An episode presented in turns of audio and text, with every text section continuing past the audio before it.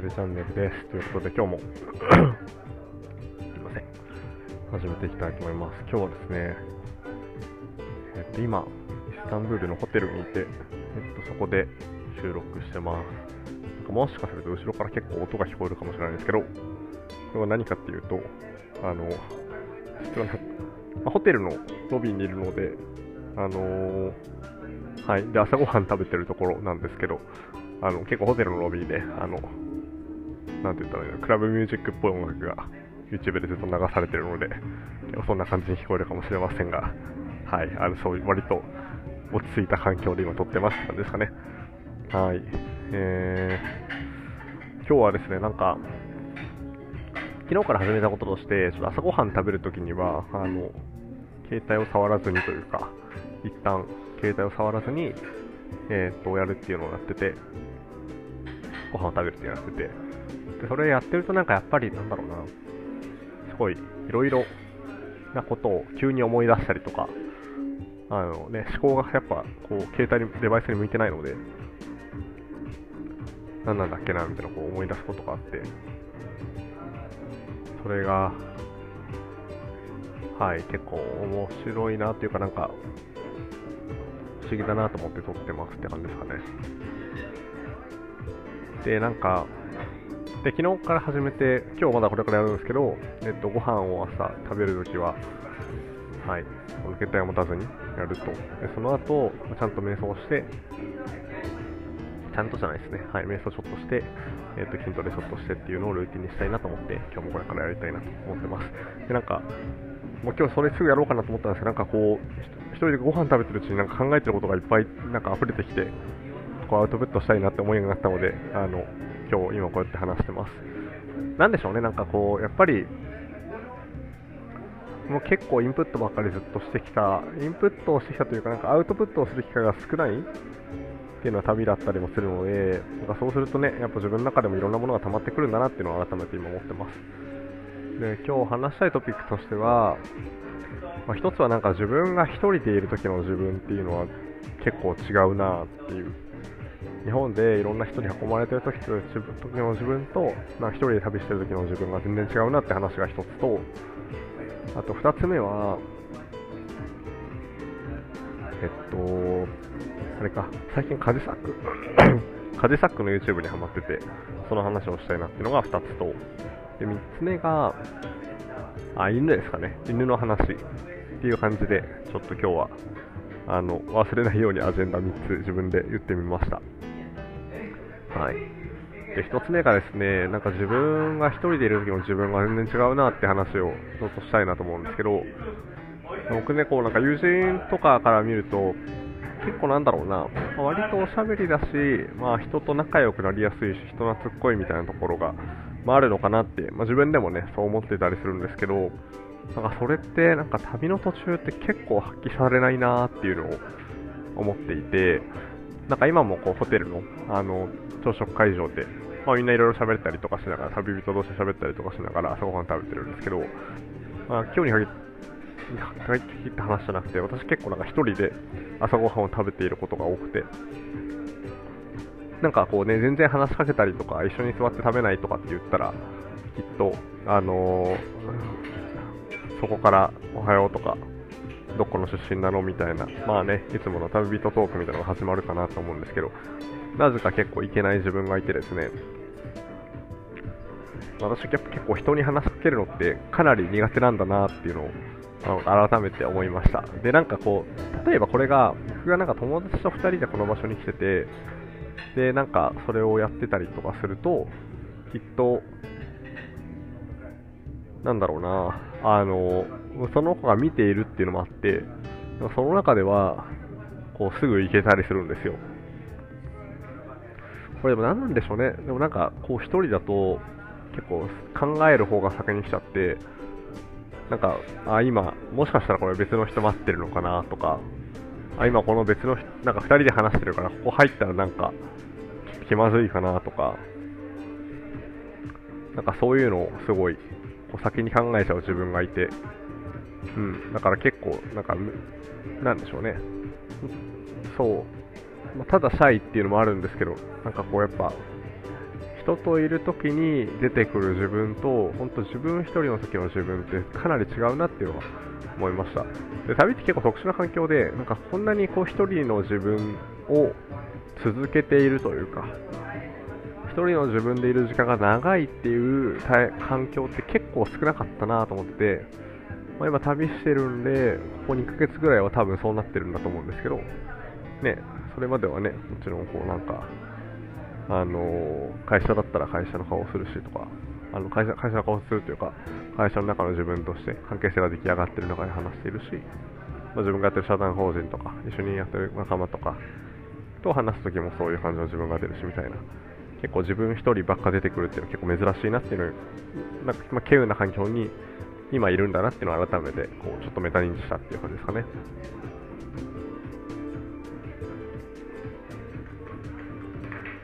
でね、なんか本当は、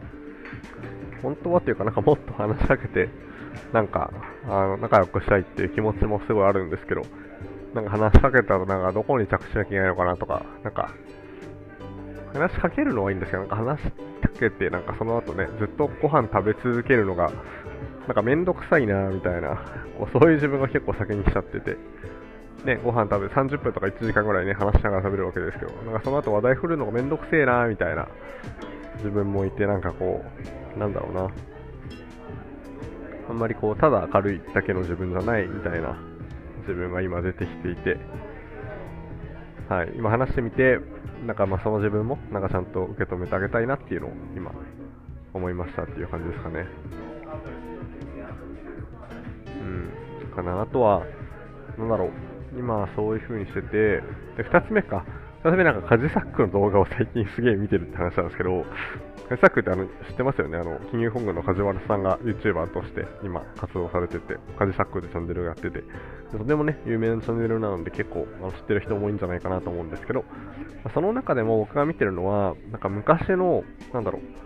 同期、カジサックさんの、カジサックさんの同期とか、あの、そういう、あの先輩とか、あのそういう人たちとコラボして、なんかその人とちょっと熱い話をするみたいな、そういう動画にハマってます。これなんかね、あの相方の西野さんとか、あとは、あのー、なんだろう、ココリコの遠藤さん、田中さんとか、あとあれか、めちゃイケの岡村さんとかね、矢部さんとか、なんかさん付けしてるとなんか私業界人みたいな、なんか、そういう感じで聞こえるけど、別にね、そんなんじゃないですけど、なんとなくさん付けしてて、みたいな感じで、そう。っていう感じですね。Thank you. Thank you.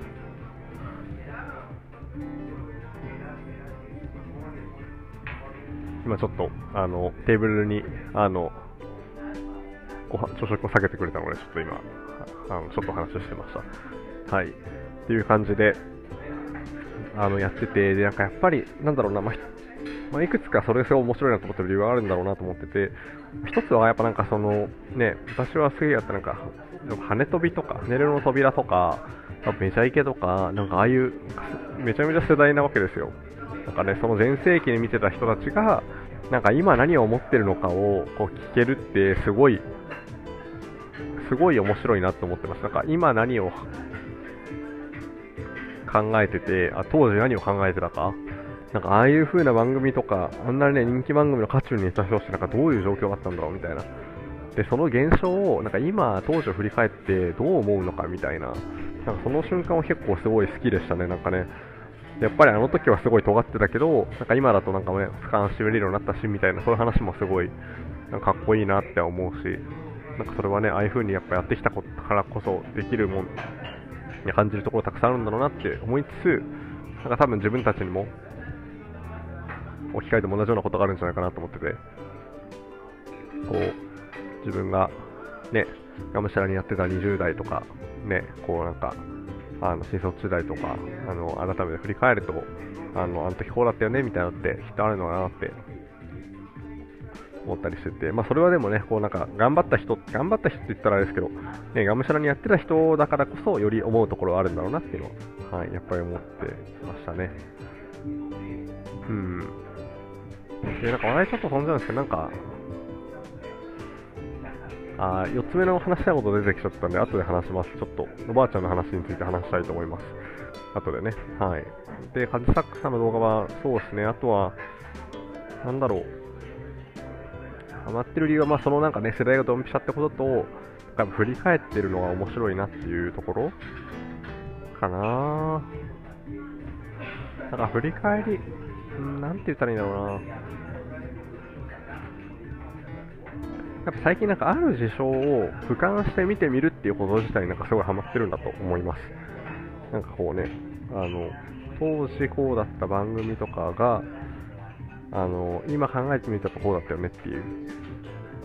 なんかそれをこう、ね、新しく、時代を経って再評価するというか、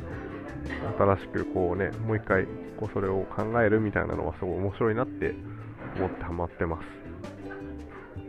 あ、で、えっとね、カジサックさんとアンタッチャブルの柴田さんの、あのー、2人の動画が、私はすごく面白くてというか、あの、アンタッチャブルの柴田さんが言ってた言葉でめちゃめちゃ印象に残ってるのがあって、まずね、彼がなんかめちゃめちゃ面白い。あの、こんなに面白い人だと、あの、ね、M1 チャンピオンだからもちろんそうですけど、なんかザキヤマさんがね、こうね、フィーチャーされてるところがすごい多いんで、彼自身がなんか本当に面白いんだなっていうのを改めて、あの、目の当たりにした っていうのがまず一つあるのと、あとは、なんか彼がこう言ってたのは、なんかまあ、カジサックさんに対して、まあ、カジはこう、だろうな、どこに行っても自分のことを繕っているというか、求められたことをやってると。で、求められたことをやってると、なんかこう、周りもどういう風にしていいか、料理していいか分かんなくなるって言ってたんですよね。で、これなんかすげえそうだなと思って、なんか私も結構器用貧乏なところがあって、なんかいろんなところに行って、そこで求められた役割をやるっていうのが、ね、こう、なんか板にあの染みついていてみたいなのあったりしたんですけど、なんか本当に自分のままでいることの大切さは、なんでかっていうと、なんか自分がそう、これだよって、これが自分だよって見せることによって、周りがそれを生かそうとしてくれたりとか、なんかその、適切な役割を与えてくれたりとかするって言ってたんですよね。なんかこれめちゃめちゃそうだなと思って、うーん、なんか、改めてなんだろうな、こう求められてることというか、器用貧乏で、これもできます、あれもできますとかっていうのをなんか、やめようかなっていうか、これがしたいですとか、これの人なんですっていうのをなんかね、やっぱ言っていきたいなっていうのを、改めて、あの、柴田さんから学びましたね。とても学びましたね。うん。あとは、そうだな、話長くなってきちゃったけど、犬の話か。犬の話。これなんかすごい短く終わるんですけど、犬飼いたくなりましたっていう。あ僕なんか小、小学校の時とかに、結構犬好きだったんですよ。なんか近所の犬の飼い主さんたちが公園で集まって毎日夕方だべってるみたいな、おばちゃんたちがだべってるみたいなのがよくやってて、でそこに行って、なんか毎回、毎日ね、5、6匹ぐらい犬がいる、5、6頭ぐらい犬がいるんで、なんかそれを犬と遊ぶみたいなことを小学生時代結構毎日のようにずっとやっててすごい犬好きだったんだなって思い出したんですよね。でもなんか中学校の高校以降なんか犬と触れ合う機会もなかったし、ね、触れ合う機会もないとなんかあんまり好きっていう感情も芽生えなくてあとなんか道に犬とかいてもなんか結構ね触る人とかいるじゃないですか。私なんかあんまり触らったりとかせず結構犬と距離取るタイプとかなんかちょっとやっぱね距離出ちゃったからなんかね異質なものとして自分が認識しちゃってるんでしょうね。っていうのがあって、なんか結構今も触ると結構恐る恐るだったりとか、あの、あんまワシャワシャっていけなかったりするんですけど、うん、なんか今、イスタンブールのホテルにいて、でイスタンブールはなんか、ね、猫と犬の街なんですよ。で特に猫かな。めちゃめちゃ動物が街にいて、で、なんか、こう、その辺の近所の人とかもすごい餌あげるし、なんか猫とかがこう改札前とかにいたりとかすると、それどけずに他の改札通ったりとかして、なんかこうかなり動物の市民権が強いみたいな、すごいみんな動物が好きな国なんですよね。からホテルにもあの大きなゴールデンレトリバーがいて、すごいね、ちょっと老い、老いてる、年老いてる、あの、犬なんですけど、その子がすごい可愛くてね、なんか久しぶりに僕自分から犬触ってみたんですけど、なんかその犬のあったか、温かさと、なんかこうね、あの、なんだろう、無心にこうね、懐いてくるというかね、触ってもこうね、こう、可愛い顔して見てる、くれてる姿を見て、あ、これは、まあ今ね、自分のリソースを犬に割くとは思わない、割こうとはね、今今は思わないですけど、老後になったら飼いたくなるんだろうなというか、きっとね、子供がいなかったりとか、子供が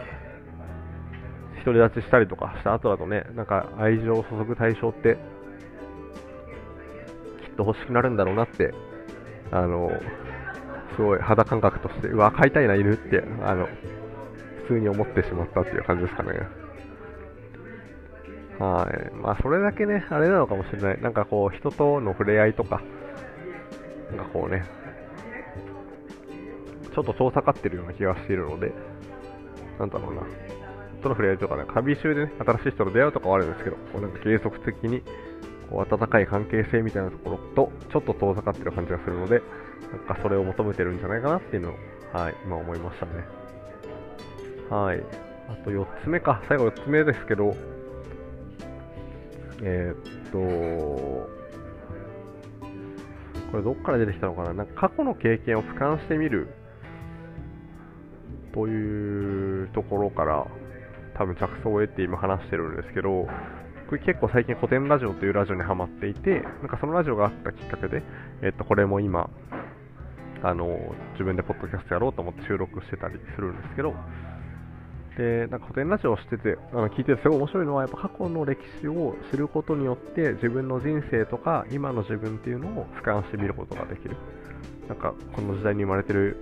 ってどういうことなんだって、けとか、あの今ね、常識だと思ってることは昔は常識じゃなかったからね、そこに当てはまらなくてもいいんじゃないかみたいなね、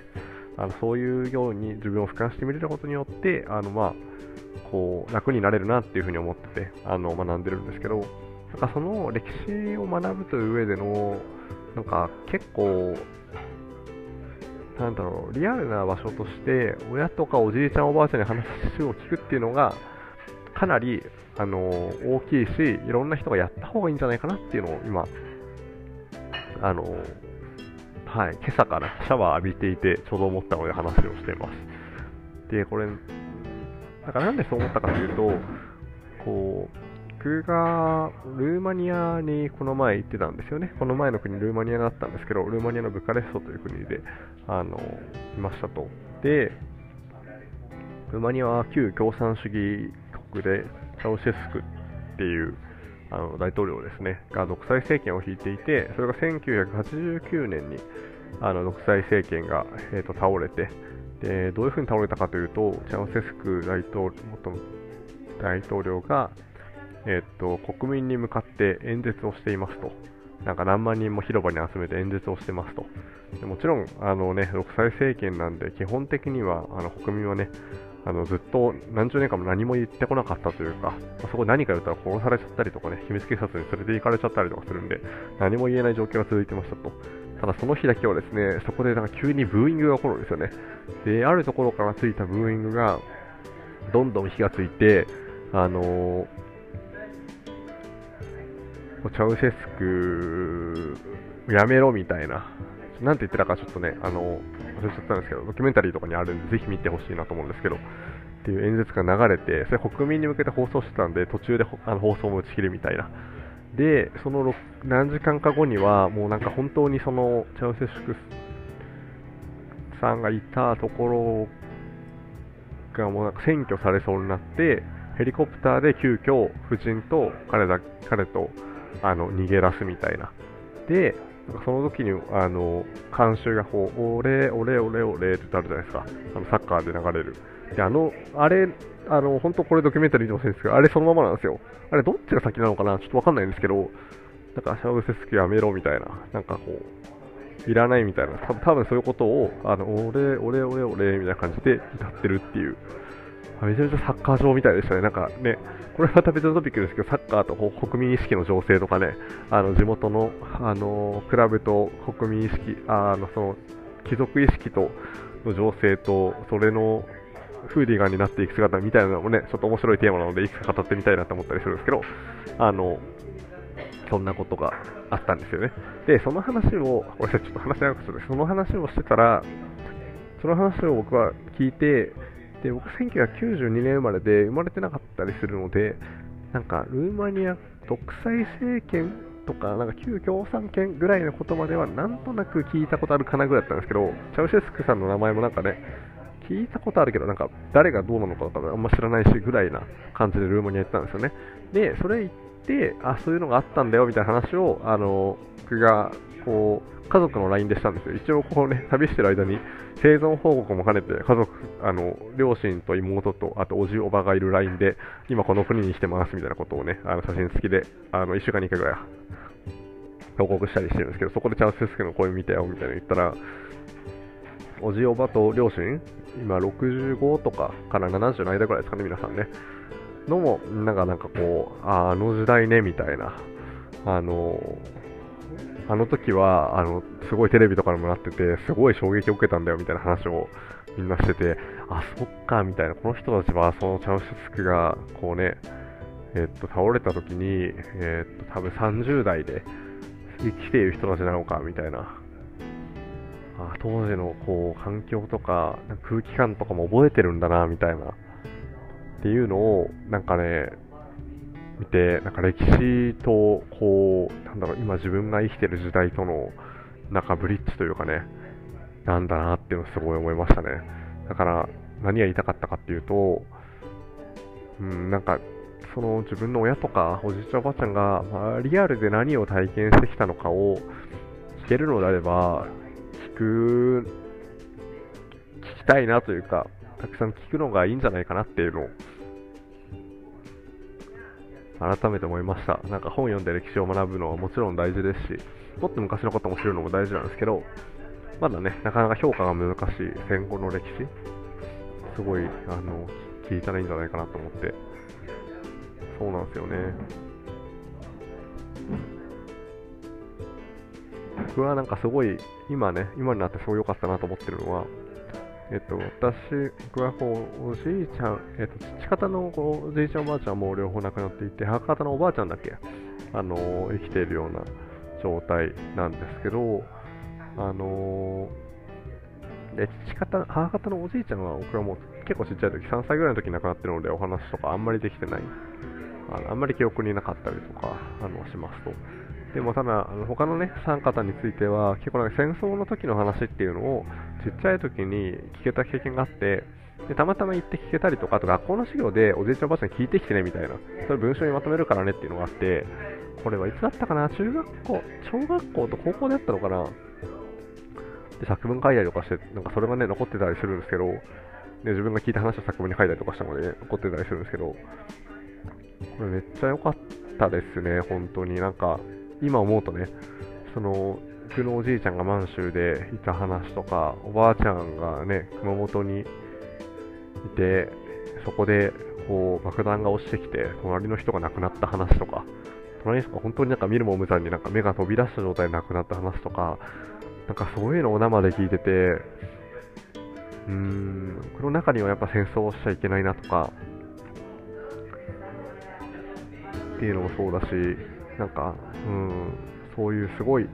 生生の体験みたいなものが、やっぱ身内から聞いているっていうのは、少し大きいなと思ってて、うん、思いましたね。からまあね、両親にはね、また何を聞くかっていうのはあると思うんですけど、なんか、でもなんか、一アイデアですけどね、なんか年表とか持ってってね、なんかこう、大きな出来事みたいなの書いたのを、例えば両親と一緒に見て、なんか、あ、この時代ってこうだったよ、みたいな。なんか東京オリンピックの時とか多分まだかなりちっちゃくて、あ生まれ、そうだよね、30。うん、かなりちっちゃいぐらいかなの話とか、あとはなんだろうなねバブル崩壊の時の話とか、ね、目の前に生き証人がいるから、なんか一つのね、当時の人たちがどう思ってたのかなの一つの例としてね、あの聞いてみたいなって思いはすごく強くなりましたね。うん。そんな感じかな。あれ、話すごい、なんだっけ、忘れました？そう、歴史を、うん、からなんかね、これはでもそれは結構教育の中、教育過程の中で無理やりやれたのはすごい良かったなと思ってて、だから、小学校の教育とかでもなんかね、やっぱそれって入ってるといいんじゃないかなっていうのを改めて思いました。でもこれはね、花開くというかね、その成果が身に染みて分かるのって結構後だなと思うんで、なんかね、なかなか成果が見えづらいあののが教育であるし、ね、その中でも特にね、見えづらいものの一つなのかなって思うんですけど、ぜひ、あのそういうのはね、僕みたいに今は30手前ですけど、あの心にかなり刻まれている人もいるので、すごいありがたかったなと思ったりします。